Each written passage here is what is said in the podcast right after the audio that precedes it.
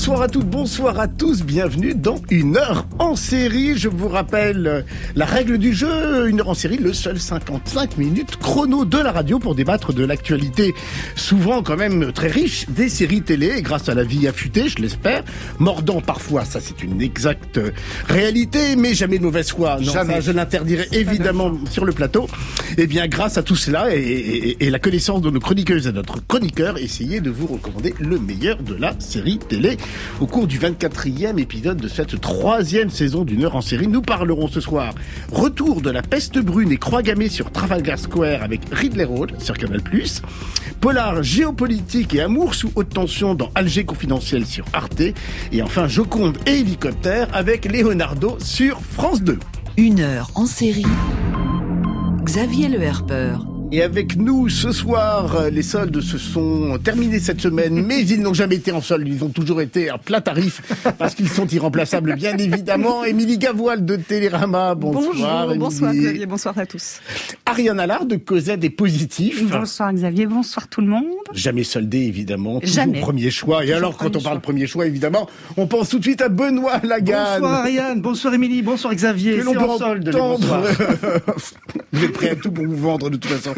Que l'on peut entendre dans le 5-7 de Mathilde Munoz le vendredi matin et dans Télé Matin le courrier. Il nous vient de Marine des Côtes d'Armor. Tout d'abord, merci pour vos conseils hebdomadaires, votre bonne humeur communicative et les spoilers de Benoît. Il y en a qui aiment ça. Donc nous avons des auditeurs maso. Ah. Je vous écris cette fois pour vous inviter, si ça n'est pas déjà fait, à regarder la génialissime série Damoiselle, disponible gratuitement sur TV5 Monde Plus, une série de 8 épisodes de 5 minutes constituée par une série de portraits de femmes à différentes périodes, parodiant les tutos des youtubeuses beauté d'aujourd'hui, mais aussi avec un véritable éclairage historique et sociologique, ça que sketch est d'ailleurs suivi de commentaires de deux historiens qui remettent en question nos préjugés sur ces époques non sans humour. Quelqu'un connaît?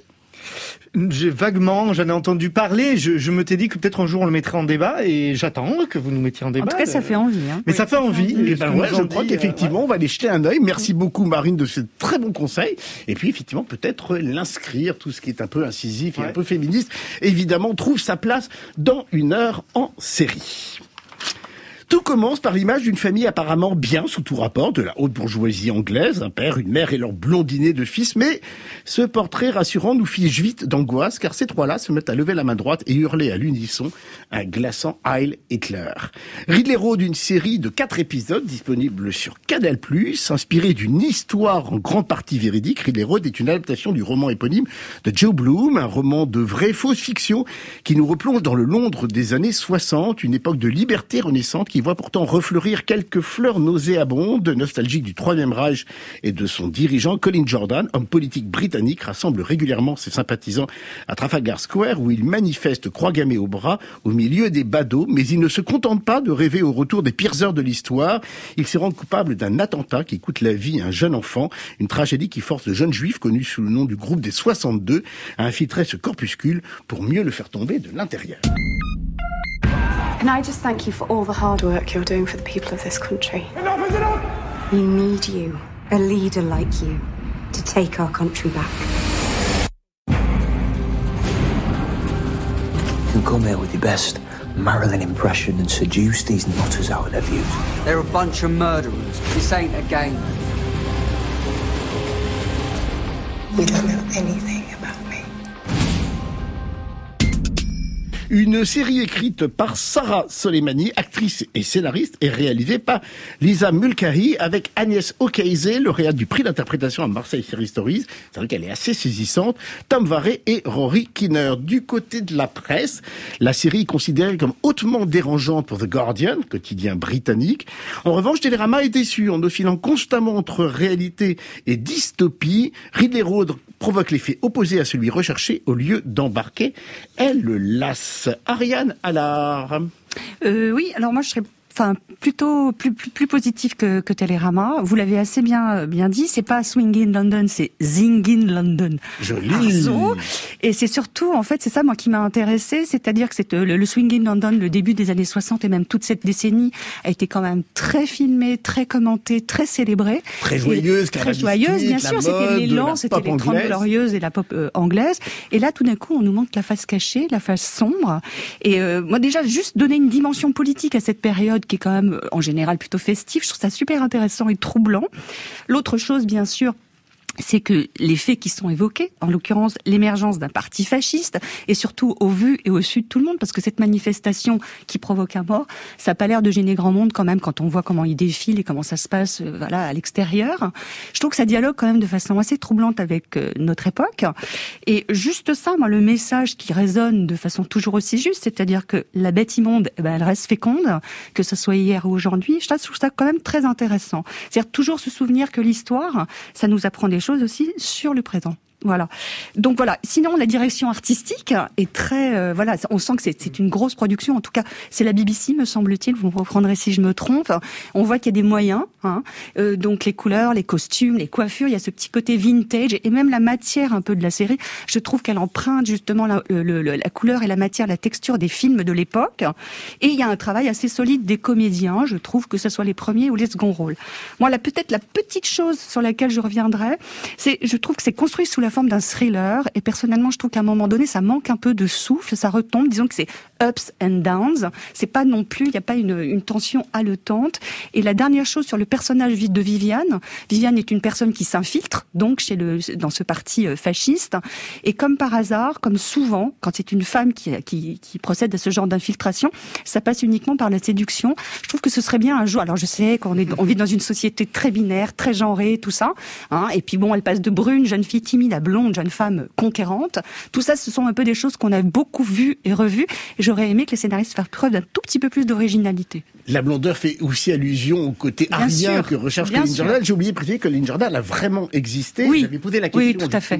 à l'actrice principale. C'est une histoire qui n'est plus du tout ni enseignée ni connue en Et le groupe des Angleterre. 62 a existé. Le aussi, groupe hein, des 62 voilà. a existé, Ouais. mais la, la jeune génération britannique ignore complètement Ouais. effectivement cette résurgescence extrêmement inquiétante d'un parti euh, non seulement fasciste mais totalement nazi. Ouais. Benoît. Alors moi j'ai beaucoup aimé aussi, je trouve qu'il y a la force et l'efficacité de la télévision britannique effectivement comme tu euh, tu l'as dit euh, Ariane, qui arrive à mêler à la fois et le romanesque, je trouve de façon très très brillante et le le thriller et également et les faits réels, tout ça est, est mêlé avec avec beaucoup de justesse. Un bémol avant d'en dire plus sur le côté positif de la série, je trouve et ça c'est mon euh, c'est mon dada plus que spoiler les fins de la série, c'est que quand une série compte que quatre épisodes, eh ben je trouve que parfois il y a un problème d'organisation dans le récit. C'est-à-dire que autant les personnages principaux sont plutôt bien campés, on connaît des choses d'eux, enfin ils sont développés psychologiquement comme il faut, autant il y a beaucoup de personnes autour qui sont là pour qu'on puisse tenir quatre épisodes, qui sont un petit peu sous-traités et qui restent là comme des pions au final et dont moi j'aurais aimé en fait voir quelque chose de beaucoup plus global, ce qui nous aurait permis de sortir un petit peu du, du thriller pour être quelque chose d'un un peu plus tendu psychologiquement. Voilà, ça c'est juste le bémol parce que au-delà de ça, les quatre épisodes se regardent effectivement admirablement bien un froid dans le dos quand même. Étonnant effectivement quand on nous parle de grands remplacements aujourd'hui et qu'on entend ces personnages effectivement il y a quelque chose qui résonne. Et je dis pas ça parce que je travaille pour une radio de propagande soi-disant. Mais je je trouve Nous que- travaillons tous pour une radio de propagande et le pire c'est qu'on en est fiers. et, et je trouve que du coup, il y a quelque chose vraiment euh, très précis sur la façon dont les, les petites gens dans les quartiers populaires peuvent être séduits jusqu'à un certain point Mm. par ce discours-là. Et c'est ça que je trouve aussi très très bien parce que ça repositionne ce populaire-là pas si bête que ça quand même par rapport au propos, sans rien révéler. Oui. Il y a le personnage de la logeuse de notre héroïne, voilà, qui a une trajectoire intéressante. Oui. Très bien. Émilie Gavoine. Oui, moi je suis d'accord sur ce dernier point, effectivement, avec Benoît. Euh, C'est vrai que ça montre Londres, effectivement, un Londres qu'on ne connaît pas beaucoup. euh, alors euh, en Angleterre, euh, au Royaume-Uni, mais en France, euh, on le connaît pas beaucoup non plus. hein. il n'est pas euh, très souvent montré euh, à la télévision. Mais euh, ça montre pas que Londres, ça montre Manchester, puisque ce Mm. personnage de, de jeune coiffeuse, il, il vient de Manchester. Donc on a accès, c'est vrai, à une réalité sociale euh, de cette époque-là, euh, voilà, très peu montrée. Euh, pour le reste, moi je suis moins sévère que ma ma camarade qui a écrit, euh, qui a signé la critique droit, dans. Télérama. Euh, donc je, je voilà, je, je m'inscris en faux. Euh, et, et, non, moi, c'est vrai que je, je, je, partage également l'avis de l'avis de Benoît sur le fait que ça manque un peu d'ampleur et qu'on est un petit peu euh, on est, euh, oui, finalement, euh, il nous en manque un petit peu et certains personnages gagneraient à être davantage développés. Il y, a, y, a, quelque chose de, de plus, voilà, d'un peu plus développé qui pourrait être intéressant de voir. Euh, mais je trouve ça quand même assez, assez réussi. ça résonne effectivement très fortement. et ça rappelle également que qu'en Angleterre, l'antisémitisme est quand même une vieille affaire et qui est loin d'être soldée, hein, puisque je crois que par, les, par le passé, ces dernières années, il y a eu vraiment de des déclarations politiques notamment très très problématiques sur la question mm. et, et, ça mérite toujours de, de d'être d'être rappelé. Mais l'histoire questionne régulièrement, de toute façon, aussi, juste avant la Deuxième Guerre mondiale, l'émergence de quelques partis, effectivement, qui étaient très favorables au Troisième Reich et à Hitler. J'ai oublié de dire une chose, c'est que c'est une série très féminine, puisque l'autrice du livre a été adaptée par une actrice scénariste et euh, mise en scène par une femme, et ils ont féminisé le personnage principal. C'était un homme dans la version littéraire de Ridley Road, et là maintenant c'est une femme. il y a plusieurs personnages féminins, et je trouve c'est intéressant parce que ça montre aussi que la résistance n'est pas seulement une, une une affaire d'homme. Mm. Alors et c'est des personnages très différents, hein, à part cette héroïne qui effectivement est très mise en avant. Il y a des femmes plus mûres, plus voilà. Et l'autre chose peut-être qu'on n'a pas dit ou alors non, n'en profitez pas lâchement Ariane pour recommencer à prendre la parole. C'est quand même, c'est quand même le, le groupe des 62. Ce sont des, c'est une, ce sont des personnes juives qui se, qui se, qui s'organisent, qui résistent ensemble. Et c'est vrai qu'on a peu parlé ou rarement ou de façon euh, voilà un petit peu condescendante de la résistance aussi dans les milieux juifs. Et je trouve que cette, cette, cette histoire est intéressante aussi pour ça. Bon, bref, en dépit de quelques bémols, nous sommes tous d'accord, nous nous engageons dans Ridley Road, disponible sur Canal+.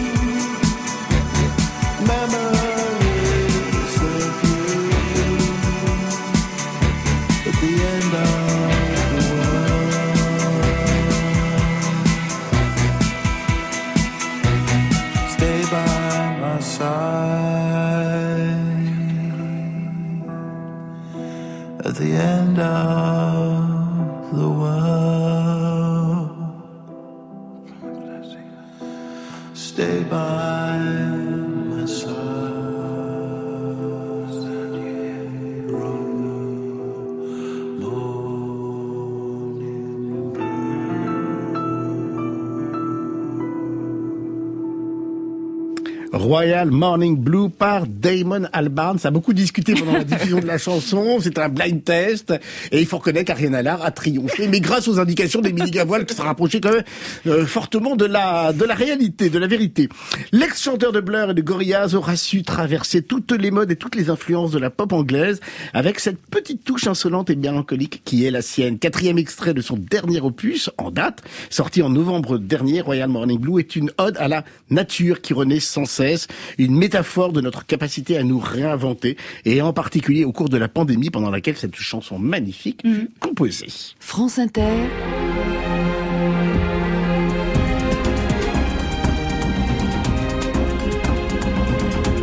Une heure en série. Le conseil littéraire a trait évidemment à Ridley Road, dont nous venons de parler. Il s'agit de Blond comme les blés par Sion aux éditions Métellier. Tout commence au début des années 60, on n'est pas loin, par un corps sans vie redécouvert dans un train anglais. La police ne sait pas grand-chose de la victime, jeune adulte aux cheveux d'un blond profond, qui était Gunnar Kappen. Et pour quelle raison s'est-il retrouvé si loin de son Islande natale? Le roman, sorte de fausse enquête journalistique, revient sur le destin de ce garçon passionné par l'histoire et qui caressa un temps l'espoir de faire renaître de ses cendres l'esprit du national-socialisme qui avait donné naissance au Troisième Reich et de fédérer derrière cette idéologie putride les divers courants d'extrême droite qui ressurgirent en Europe moins de 20 ans après la Seconde Guerre mondiale. Un idéaliste complotiste convaincu que la fin de la civilisation occidentale et blanche était inéluctable, menacé par le communisme et derrière lui toutes les vagues migratoires. Un pensée à courte vue, mais d'une conviction inébranlable, bon fils et frère aimant, qui tenta de fonder un parti politique et qui signait ses lettres d'un sinistre HH à Hitler. Eh oui, il y en a qui osent. En le faisant s'exprimer à la première personne à travers les lettres qu'il aurait pu écrire, le romancier s'intéresse aux faits plutôt qu'à tenter d'analyser la psychologie de son personnage. Sion, écrivain islandais majeur, auteur d'un magnifique Le garçon qui n'existait pas, fait le choix d'une écriture à froid, implacable dans sa manière de créer un personnage de fiction aux terribles accents réalistes. Il ne contrecarre jamais la pensée nauséeuse de son héros par une distance quelconque. Il préfère la faire entendre sans précaution pour mieux provoquer un électrochoc chez le lecteur car son héros n'est pas un raciste bourrin ni un extrémiste caricatural, juste un type lambda dont la pensée méticuleuse et réfléchie fait terriblement froid dans le dos, car elle illustre parfaitement l'idée de cette banalité du mal qu'avait mise en lumière Anna Arendt. Toute ressemblance, trois petits points. Voilà, c'était Blond comme les blés par Sion aux éditions Métellier. Alors que le peuple algérien se bat, légalement ou pas, pour instaurer une démocratie et mettre un terme à un gouvernement exsangue et gangréné par la corruption, un policier travaillant pour l'ambassade d'Allemagne et une juge d'instruction algérienne tentent de vivre leur amour sous les radars de leurs supérieurs. Mais lorsqu'un vendeur d'armes allemand venu en Algérie sous très haute protection est enlevé, leurs relations et les rapports diplomatiques entre les deux pays se trouvent fortement compromis. Alger confidentiel sur Arte le 17 février à 20h55, mais également sur Arte TV jusqu'au 18 mars. Un polar nerveux et sec tendu entre Berlin et Alger, où l'intrigue se resserre autour de nos deux héros, un labyrinthe sans temps mort, fait de coups de théâtre et de nombreux cliffhangers. Mon contrat avec l'ambassade se termine cette année. Viens avec moi. En Algérie, je suis juge d'instruction. En Allemagne, je serai quoi? Vous êtes en Algérie, monsieur Richter. Tout est possible. Même le pire. Deux ressortissants allemands sont retenus par des terroristes quelque part en Algérie. Vous représentez notre pays. Alors, tâchez de faire preuve d'un peu de tact. Votre président a garanti à la chancelière une pleine et étroite collaboration entre vos services et l'Office fédéral de police criminelle que je représente. Nous sommes un État souverain. Et sur le sol algérien, vous n'avez aucun pouvoir de police. Ne cherche pas à affronter le général Outoumi, s'il te plaît. Mes compatriotes n'ont pas été enlevés par des islamistes. Pour qui vous travaillez? Adapté du roman Paix à leurs armes d'Olivier Bottini, Alger confidentiel est scénarisé par Abdel Raouf Dafri qui, au cinéma, a travaillé entre autres sur Un prophète, le diptyque de Mérine ou encore qu'un sang impur, une série réunissant une distribution internationale où s'illustre entre autres Ken Duken, que l'on a vu dans Counterpart, Anya Amar, que l'on avait vu dans l'oubliable Little Birds, Dali Ben Salah, vu dans Les Sauvages, et Soufiane Guérab, que l'on a vu à la télévision dans Lupin. Benoît Lagan, vous êtes-vous embarqué dans dans ce Alger confidentiel. Oui, plutôt, plutôt, plutôt, parce que faut dire que l'écriture d'Abdel Raoud Afri, à qui on doit aussi La Commune en série et les saisons 2 à 4 de Braco, a l'habitude de cette écriture un petit peu aux frontières du thriller et où il est question toujours, derrière le thriller, de grands enjeux sociétaux. Euh, là, je trouve que ce qui est fort quand même, c'est que ce soit la rencontre entre Abdel Raoud Afri et d'un écrivain allemand, Oliver Bottini, pour qu'on puisse parler avec plutôt justesse de l'Algérie aujourd'hui sans regard néocolonial condescendant tel que les Français auraient pu euh, l'avoir, sans euh, cacher euh, des, différentes choses. Là, je trouve que oui. J'allais juste rajouter que le livre a été écrit avant le printemps arabe et que la série, justement, le scénario réactualise extrêmement bien le principe narratif en lui donnant effectivement ce contexte historique. Pardon. Voilà. Et du coup, effectivement, la série que l'on regarde aujourd'hui après la fin de l'ère Bouteflika, enfin fin de l'ère, la fin de finit plus. Hein. La, la, fin au moins de Bouteflika au minimum de Bouteflika. Je trouve que ça, c'est extrêmement intéressant. Sur le plan formel, je trouve que ce qui est intéressant aussi, c'est que la série euh, nous parle, là on entendait que du français dans l'abandonnance, mais nous parle en quatre langues. et ça, c'est quand même assez intéressant. Le français, l'anglais, l'algérien, l'allemand. Donc ça, c'est assez plutôt intéressant à suivre aussi. Euh, là encore, malheureusement, que quatre épisodes. Donc je trouve qu'il y a certains personnages qui sont un peu laissés de côté. Il y a, par exemple, le personnage interprété par Sofiane Guerab, effectivement, euh, Fianso, le rappeur Fianso, qui joue le preneur d'otages il, y a, il est là, il est là à chaque ah épisode, mais euh, au finalement, il est assez peu traité, je trouve, par rapport aux autres. Et c'est dommage parce qu'il y aurait eu des choses, je pense, à raconter, puisque tous ces gens qui enlèvent ce personnage, c'est aussi pour faire ce qu'ils disent une révolution propre. Mm.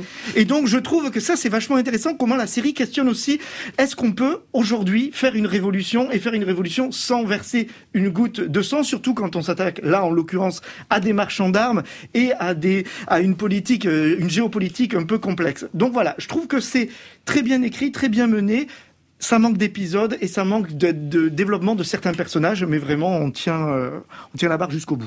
Émilie Oui, à peu près le, à peu près le même constat que, que Benoît. Moi, à ceci près que plutôt que d'en développer des personnages, peut-être que j'en aurais sacrifié quelques-uns, j'avoue, parce que je trouve effectivement que c'est assez touffu, hein, comme euh, quand même comme comme intrigue et c'est il y a vraiment beaucoup beaucoup beaucoup de monde. Euh, donc voilà. Et alors moi, ce que je trouve vraiment, ce qui m'intéresse le plus, c'est la partie euh, algérienne. Mm. Et je trouve que c'est c'est assez remarquablement euh, dialoguer. Euh, il y, a, beaucoup de choses qui se disent, parfois entre les lignes, euh, au détour d'un dialogue sur la situation contemporaine, mais aussi sur l'histoire plus ancienne de l'Algérie, sur la, décennie noire, sur le, passé, voilà, terroriste. je me souviens par exemple d'une scène au début dans une voiture où il y a une, sorte de, conversation qui tourne à la blague entre deux personnages et où il est question du fils, qui est quand même le front islamique du salut, euh, et, euh, et où il y a un personnage qui fait une blague en disant oui mais ça pourrait être le nom d'un groupe de rats. Donc il y a vraiment voilà il y a, il y a vraiment euh, voilà quelque chose d'assez d'assez bien fichu dans, dans, dans les dialogues je trouve. Et je trouve que le personnage de la juge est quand même extrêmement intéressant parce que c'est être une femme dans un pays mhm. et dans un milieu particulièrement encore très marqué par le patriarcat, bien évidemment. Sujet pour vous, Ariane Allard. Oui, oui, oui. D'accord, ok, moi, merci je, moi, je suis moins enthousiaste que vous. Euh, disons que je suis mitigée parce qu'il y a effectivement des choses, des choses intéressantes à prendre. Moi, j'ai eu beaucoup de mal à rentrer dans la série parce que j'ai eu l'impression que c'est un récit opaque, touffu, voilà. Et j'ai eu l'impression qu'on était plus dans l'imitation d'un film ou d'un roman d'espionnage que de, de, dans une série qui cherchait à faire quelque chose de profondément original. Et je trouve ça un petit peu décevant d'emblée parce qu'effectivement, l'Algérie et Alger, d'abord, ce sont ce sont pas forcément des lieux et des cadres qui accueillent très souvent ce genre d'histoire. Et puis, moi, visuellement, je trouve qu'il y a des choses à faire aussi qui sont passionnantes parce que ça se passe à la fois à Alger et aussi en Kabylie. Hein. il y a des il y a des images que moi je trouve absolument sublimes et qui nous renvoient nous alors français évidemment à une histoire et une histoire coloniale super intéressante et que je suis d'accord avec Émilie est traitée de façon assez subtile et assez intéressante. En fait, moi ce qui m'a un petit peu gêné en tout cas, c'est les scènes d'exposition, notamment la présentation des personnages et on y revient la présentation et la représentation des personnages féminins.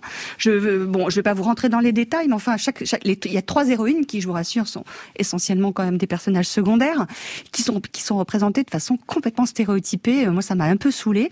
Et en revanche, les personnages masculins, et il y a toute une bande de jeunes acteurs intenses et très intéressants. Eux sont souvent solides, sont euh, ambigus euh, et, mènent en fait effectivement euh, cette dramaturgie qui est pas inintéressante. Moi, je dirais en fait que c'est cette série, pour moi, hein, elle ne tient pas ses promesses. C'est-à-dire qu'elle lance des pistes et des choses intéressantes, notamment la dimension politique quand même. Mais alors tout ce qui est émotion, sentiment, je trouve que c'est complètement désincarné. Moi, l'histoire d'amour entre le flic allemand et la juge euh, algérienne, je trouve ça mais fade, mais terrible. Ah non, moi je trouve que ça marche Oh là justement, là. va faire trop. Je trouve, oh bah, moi, je trouve ça d'une fadeur épouvantable. On n'y croit pas une seconde. C'est pas incarné. Et même, le- même le, jeune Jamel, le révolutionnaire, son, son, son histoire familiale, qui est aussi un deuxième récit, qui a l'air de hanter aussi cette dramaturgie. Moi, j'y crois pas trop non plus. Je trouve ça moligasse, en fait. Ce que j'aime, moi, c'est le côté politique et- et sociologique de l'histoire. Et c'est, à mon avis, un peu bancal. Bon, si je fais un tout petit peu les comptes, euh, on est quand même plutôt positif autour d'Alger confidentiel, avec les réserves que nous avons entendues effectivement et qui ont été émises par Ariane Allard. Moi, je serais plutôt de votre côté. Je pense qu'effectivement, c'est une série qui mérite d'être découverte, qui n'est pas parfaite, mais qui a au moins le Il y a une vraie originalité quand même dans ce qu'elle raconte. Voilà. euh, ouais. Absolument. Donc Alger confidentiel sur Arte et également sur Arte TV.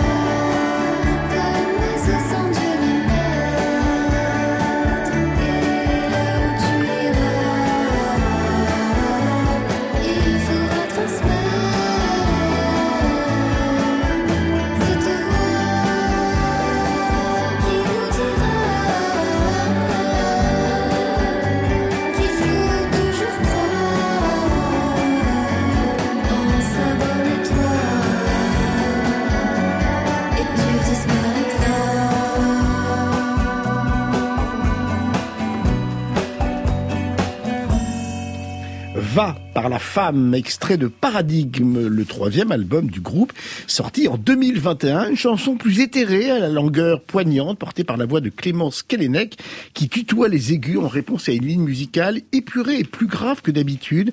Un titre tout en grâce et retenu qui nous invite à disparaître pour mieux espérer renaître. France Inter. Une heure en série.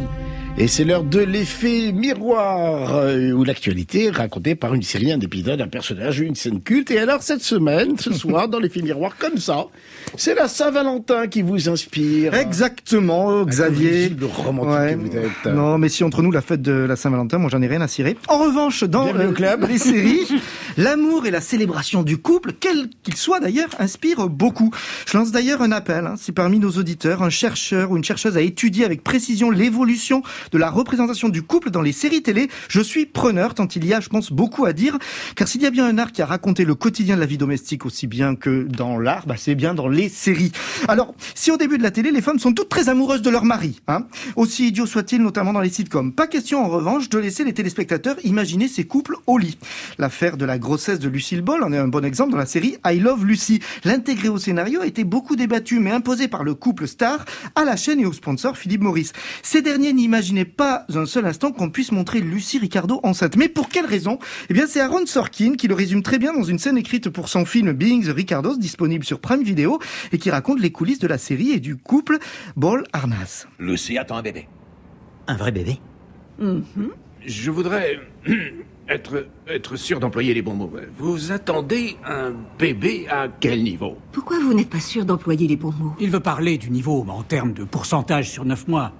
Où en êtes-vous dans quelqu'un l'évolution scène. Elle en est à 12 semaines. Mais alors ça veut dire... J'ai baisé avec mon mari il y a 12 semaines. non, non, non, non, pas. On certainement pas intéressé de savoir comment Ça commencera à se voir dans 6 semaines. Et euh, un mois après ça, on ne pourra plus le cacher. Non, c'est pas un problème. Pas du tout. C'est déjà arrivé. Je ne citerai pas de nom. Mais on avait liquidé l'affaire. Est-ce qu'il insinue qu'on va me faire tuer? Non, vous pouvez porter un panier de linge, être posté derrière des chaises, vous vous asseyez avec un coussin sur les genoux. Très bonnes idées, surtout celle où Lucy doit porter un panier de linge dans chaque scène. Je te l'avais dit que ça se passerait comme ça. Lucy Ricardo va avoir un bébé à la télévision. Une arche de 8 épisodes qui commence avec Lucy annonçant la bonne nouvelle à Ricky et qui se termine avec la naissance du bébé. Non, non, non, non. On ne peut pas parler de grossesse à la télévision. Pourquoi? Parce que c'est la télévision. On entre chez les gens. Et quand on attend un bébé, on vomit. Oui, et ça arrive sans prévenir. Un très très bon film disponible sur Prime Video. Une série sur un couple, d'accord, mais bon, il faudrait pas non plus qu'on les imagine, oh mon dieu, dans la position du missionnaire. Donc. Bon, depuis les années 50 et la position du missionnaire, heureusement, avec l'évolution des mentalités de la sexualité, la présentation des couples va un peu bouger. Oui, même si ça va prendre son temps, il faudra attendre par exemple le 21e siècle pour que les séries accordent une place plus juste aux couples homosexuels par exemple. En ce qui concerne la représentation majoritairement hétéronormée, il y aura d'abord des veufs qui auront le droit de se remarier à trois reprises comme dans Bonanza, puis des femmes également euh, trois fois mariées comme dans Maggie. Bref, de plus en plus de divorcés ou de fiancés qui vont fuir des mariages et une vie trop bien rangée comme dans le Mary Tyler Moore sitcom des années 70, puis plus tard comme Rachel dans Friends. Il y a un vrai tournant en fait dans les années 80 et j'en appelais à l'instant aux chercheurs, et bien je lance un deuxième appel. Et si euh, quelqu'un pouvait étudier par exemple la célèbre série d'Aaron Spelling? La croisière s'amuse. Oui, diffusée durant le tournant des années 70 et 80, la série a tellement compilé de couples à l'écran que je me dis que ce serait intéressant d'étudier la nature des couples mis en scène entre 77 et 87 dans La Croisière s'amuse, une série où les couples se font, se défont et parfois se récomposent, des hétérosexuels de toutes les générations. La série compte au moins un épisode sur un couple homosexuel avec Roy Tynes, le David Vincent des Envahisseurs, qui monte à bord en compagnie de son fiancé. Mais pourquoi d'ailleurs, après Sex and the City, les chaînes du câble, beaucoup plus libres dans leur façon de raconter la vie du couple, HBO en tête par exemple, n'ont jamais eu l'idée de se lancer dans un reboot de Love Boat? À moins que, ah oui, suis-je bête, c'est The White Lotus au fond. C'est un peu le reboot de Love Boat.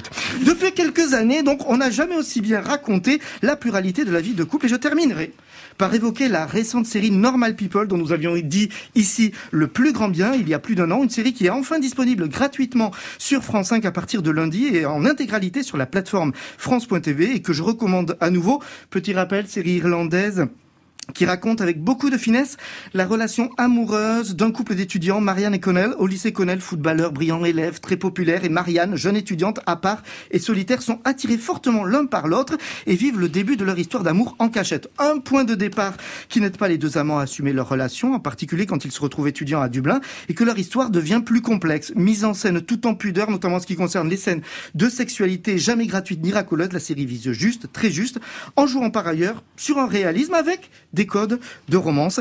Et c'est enfin disponible sur France 5, donc allez-y, Normal People. Merci beaucoup, cher Benoît. Bonne Saint-Valentin à vous et à vous toutes, bien sûr, et vous tous qui nous écoutez. L'effet miroir, une chronique que l'on peut réécouter en podcast, bien évidemment.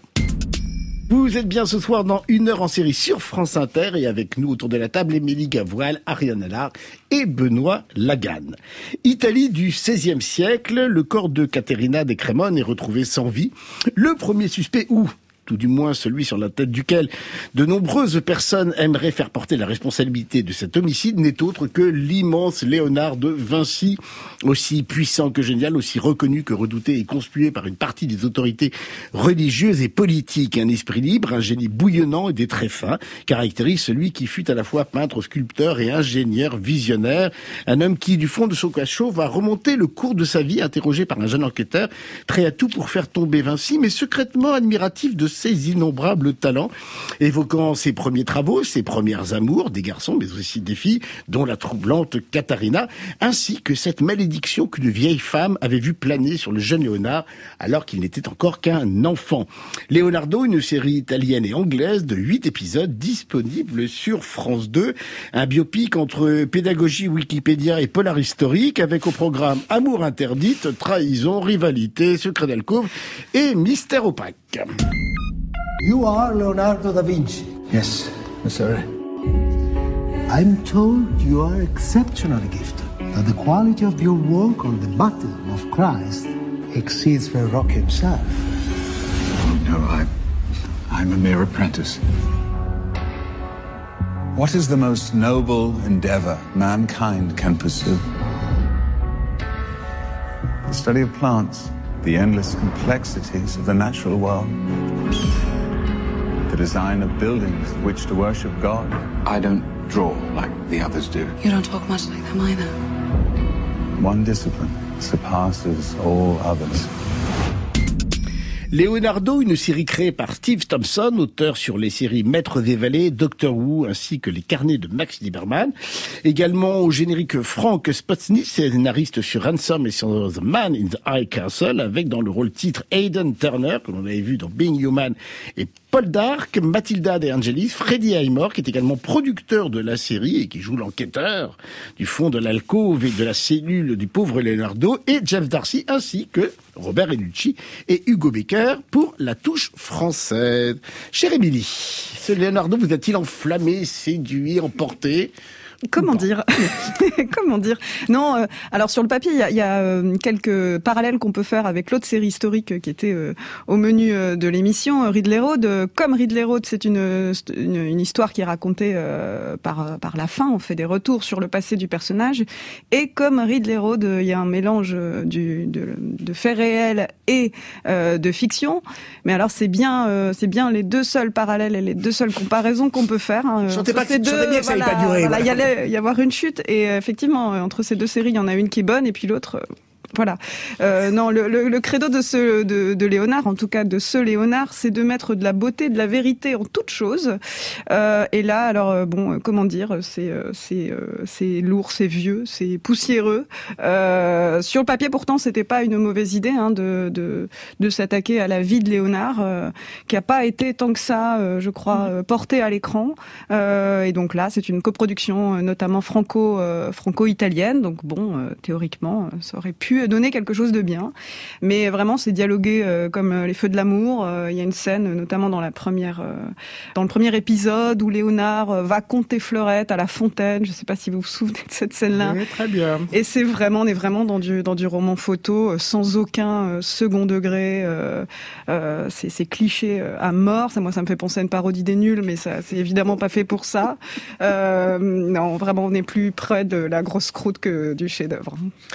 Voilà, c'était la vie d'Emily Gavoil. Effectivement, il y avait une autre série qui, s'appelait Da Vinci's Demons avec Tom Riley, qui était pas mal, qui avait une fougue en tout cas, qui avait une espèce d'énergie que là on a effectivement du mal à retrouver. Cher Ariane Allard, cette série patrimoniale sur Léonard de Vinci, n'est-ce pas? Bah écoutez, moi c'est un grand mystère pour moi cette série parce que objectivement et je suis totalement d'accord avec Émilie, c'est une des séries les plus ringardes qui m'a été donnée de voir depuis fort longtemps. Et pourtant, et pourtant, j'ai quand même avalé difficilement les huit épisodes. Je crois qu'il y en a huit. Je suis allée jusqu'au bout. Alors, effectivement, il y a, y a, bon, il y a beaucoup de choses qui clochent. Hein. D'abord, la mise en scène qui est quand même hyper ringarde. Tout en voulant être moderne. Mais c'est oui, c'est terrible. c'est- c'est horrible. espèce de paradoxe absolu de Mais faire voilà. des effets de montage, des trucs. En fait, très vieux déjà. Mais voilà, mais surtout kitsch quoi. Il y a, les- il y a le côté euh, euh, euh, carton pâte, enfin les décors. Il y a les les les, les moumoutes euh, qui qui qui, qui affublent les, les différents personnages, qui les pauvres. Enfin, on dirait des personnages de cire tellement ils sont maquillés avec leurs moumoutes pesantes. Les dialogues, je suis d'accord avec Émilie, qui sont très affectés. Enfin, tout ça est assez lourd. Et pourtant, malgré tout, à grand renfort de chips et de coca quand même en ce qui se concerne, je suis allée jusqu'au bout. Et de conscience Et professionnelle. de conscience professionnelle aussi. Et je me suis posé la question pourquoi ce masochisme, sinon rétinien, en tout cas persistant? Et en fait, je pense que effectivement, il n'y a pas eu beaucoup beaucoup de fiction sur Leonardo, que c'est un personnage qui est quand même hyper célèbre et même légendaire, et que connaître un peu les coulisses parce qu'il a en plus un parcours très romanesque. Il est bâtard, il a été, il a eu des problèmes dès le départ avec son père. Ensuite, bon, l'Italie de la Renaissance, ça fait quand même beaucoup fantasmer aussi. Il y a cette rivalité avec Michel-Ange. Il y a pas mal de choses quand même qui sont intéressantes au-delà. de- Bisexuel assumé, bisexuel assumé. La série a un petit peu plus de mal à assumer sa bisexualité, hein, quand même, faut dire les choses. Au début, on a l'impression qu'il est uniquement hétéro, mais bon, il y a, oui, il y a une histoire avec un prostitué. Oui, mais enfin, elle, elle est stigmatisée cette histoire parce que le garçon le- qui est prostitué et donc le met dans l'embarras. Mais eff- effectivement, il y a eu, enfin bon, c'est- c'est- je pense que ça suit à peu près le, le- le peu de connaissances qu'on peut avoir sur la vie euh, de Leonardo. Donc voilà, écoutez, je pense que à part être masochiste, euh, comme moi, ou obsessionnel, euh, je vois pas trop euh, quelles sont les raisons pour regarder ce show. Bon, là, on me signale qu'au Louvre, ils sont en train de décrocher la Joconde à cause des interventions précédentes. Benoît, allez-vous sauver le pauvre Leonardo? Écoutez, euh, moi je suis pas tout à fait d'accord avec vous. Moi j'ai vu les huit épisodes sans masochisme aucun. J'avais, j'ai eu du mal un petit peu au début. euh, le premier épisode, effectivement, le côté euh, feu de l'amour avec euh, donc euh, l'histoire euh, d'amour entre Léonard et sa muse. Sauf que du coup, la fin de l'épisode, euh, le Léonard est attrapé par la police locale parce qu'il a couché avec un homme. Vrai procès apparemment qui a eu lieu.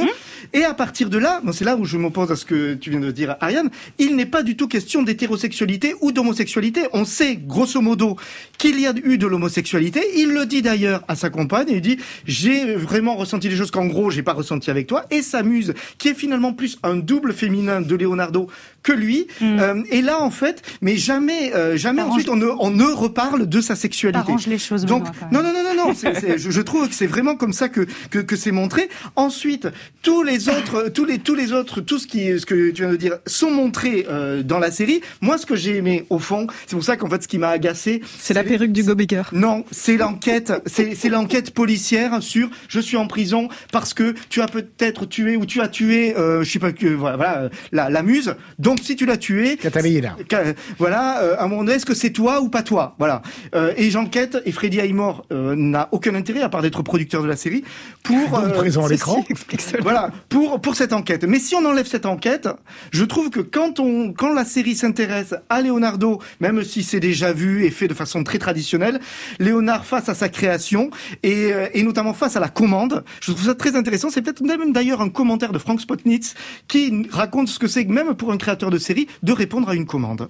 Eh bien, c'était Leonardo qui n'a pas remporté un franc succès, Non. mais qui a été soutenu néanmoins par notre camarade Benoît Lagarde, et c'est sur France 2 le lundi soir.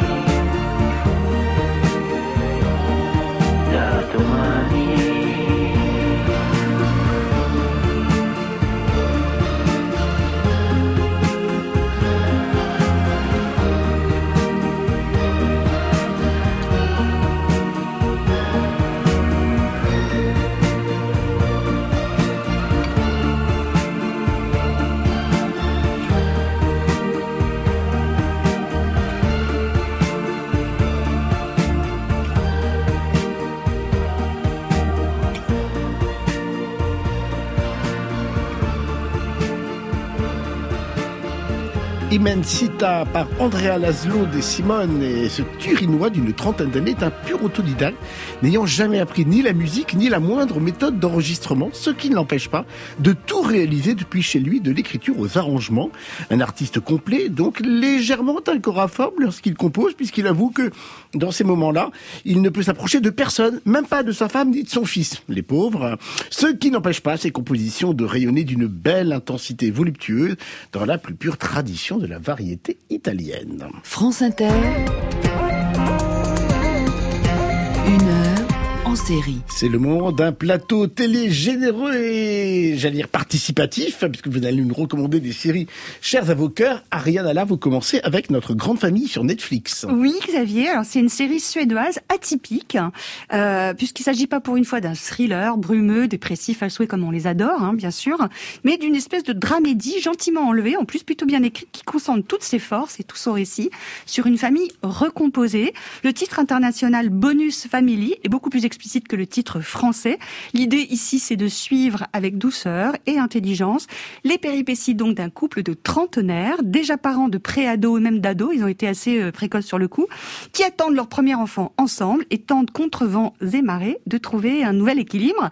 Pas évident. Alors dit comme ça, ça a l'air un peu niais, hein, sauf que les personnages, notamment les adultes, sont hyper attachants, bien écrits, bien compés. On partage leurs angoisses, leurs peines, leurs ratés. En plus, la série s'inscrit dans un registre naturaliste. hein. Je vous rassure, c'est pas Bergman, c'est pas non plus Feston. Hein, voilà, c'est beaucoup plus Ni Maurice ça. Voilà, ni Piala.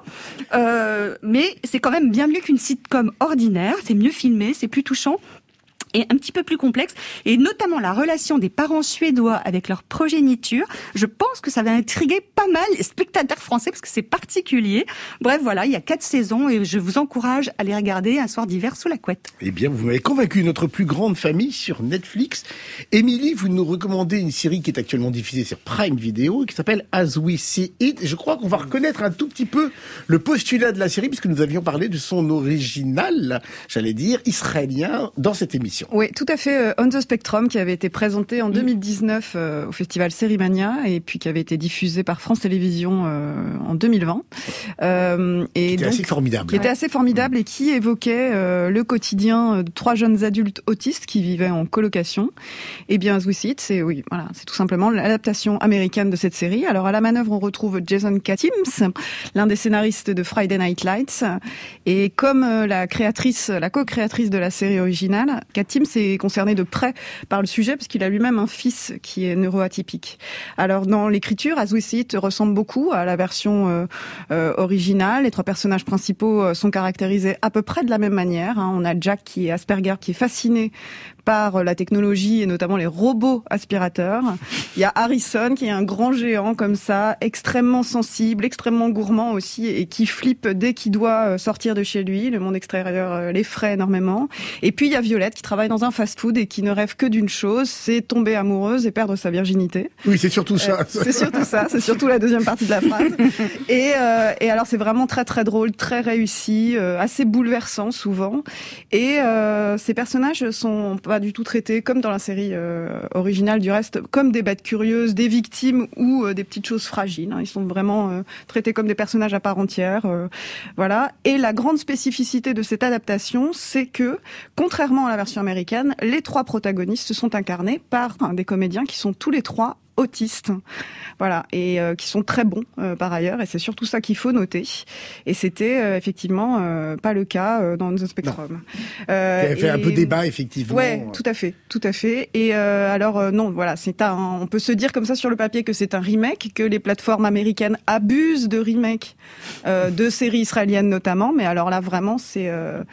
C'est vraiment c'est une réussite et c'est vraiment un, un- un exemple, une exception qui infirme la règle. Et en même temps, si ça permet à un plus large public euh, occidental euh, de découvrir cette série, de découvrir ce regard sur les gens autistes entre guillemets, eh ben moi je trouve que c'est une bonne idée puisque effectivement, d'après ce que vous me dites, les deux séries valent le coup. Donc merci de nous avoir recommandé As We See It sur Prime Video. J'ai quelques minutes pour vous recommander à mon tour sur OCS un documentaire sur un cinéaste. Alors vous me dites mais il a rien compris, il n'est pas au masquer la plume, Bah oui. petit bonhomme, il est dans une série quand même. Oui, d'accord, effectivement, pour une fois, je fais un petit pas de côté. Et encore quoique, je vous recommande le documentaire de Virginia Pugh sur René Clair. Le titre c'est René Clair. super. Tout entre nous n'était qu'un jeu. C'est extrait de la chanson que Magali Noël interprète dans Les Grandes Manœuvres. Et Virginia Pugh revient sur ce cinéaste, je la cite, qui a inventé un cinéma fantastique peuplé de mystification et de visions aériennes, ce qui est très juste puisqu'il aimait effectivement le fantastique, il aimait filmer Paris depuis la hauteur de la Tour Eiffel, comme dans Paris qui dort, par exemple. C'est absolument passionnant parce que je trouve qu'elle elle, elle chope des choses du cinéma de René Clair qu'on a un peu oublié, qu'on a un tout petit peu amalgamé avec un cinéma qu'on va dire classique, que la nouvelle vague a conspué. Elle a un, un- jeu cinéphile, un regard cinéphile que je trouve extrêmement intelligent. Et puis, c'est l'occasion de rappeler quand même que René Clair a signé dans sa période américaine d'abord une excellente adaptation des dix petits indiens d'Agatha Christie avec une fin positive qui est loin d'être idiote. D'ailleurs, il y a une fine connaissance de l'œuvre d'Agatha Christie. Et puis surtout, il avait signé un film qui est arrivé demain où quelqu'un euh, possédait la possibilité de lire le journal du lendemain. Donc évidemment, c'est très utile pour gagner les courses. Mais quand elle annonce votre mort, c'est déjà plus angoissant. Et ce film était devenu une série en l'an 2000 que moi je croyais, j'avais un peu oublié, je croyais que c'était un peu habile. Elle s'intitulait Demain à la une. Et en fait, non, il y a eu quatre saisons. Oui, a eu quatre saisons, excellente série, et qui a révélé Kyle Chandler, qu'on a retrouvé plus tard dans Friday Night Lights, grande série, euh, qui a encore touche les téléspectateurs aujourd'hui, ils en parlent souvent. Donc voilà, donc un documentaire effectivement sur un cinéaste, sur son acteur fétiche Gérard Philippe, commenté par Noël Herp. Vous aurez compris quand même que ça vaut la peine effectivement d'aller voir un tout petit peu ce documentaire, donc disponible sur OCS. Une heure en série, c'est fini. Mille merci à vous, Ariane, Émilie et Benoît d'y avoir participé. Merci à vous toutes et à vous tous de l'avoir écouté. Toujours fidèles, toujours nombreux, donc ça nous fait chaud au cœur. On tient absolument à vous témoigner de notre gratitude. Ce soir, nous vous avons recommandé ou pas Ridley Road sur Canal+, si globalement quand même, Alger confidentiel là aussi en grande partie, Leonardo, bon bah, Benoît a essayé, il a pas dit la fin. pu. Non, t'as pas dit la fin, ça c'est vrai, pour une fois c'est exceptionnel. La semaine prochaine, nous évoquerons Gilded Age sur OCS, Red Light sur Arte et Inventing Anna sur Netflix. Demain soir, 20h, retrouvez Jérôme Garcin, bien sûr, pour un masque et la plume consacré à l'actualité du cinéma. Une heure en série, une émission que vous pouvez réécouter en podcast. Il y a un site internet sur lequel vous pouvez poster vos courriers. Le compte Instagram, pareil, une heure en série officielle. L'émission a été réalisée par Marianique Rimbaud. À la programmation musicale ce soir, Valentine Chedbois, préparée avec Amel Caldi. Et à la technique, ce soir, nous avions Nicolas Delmas.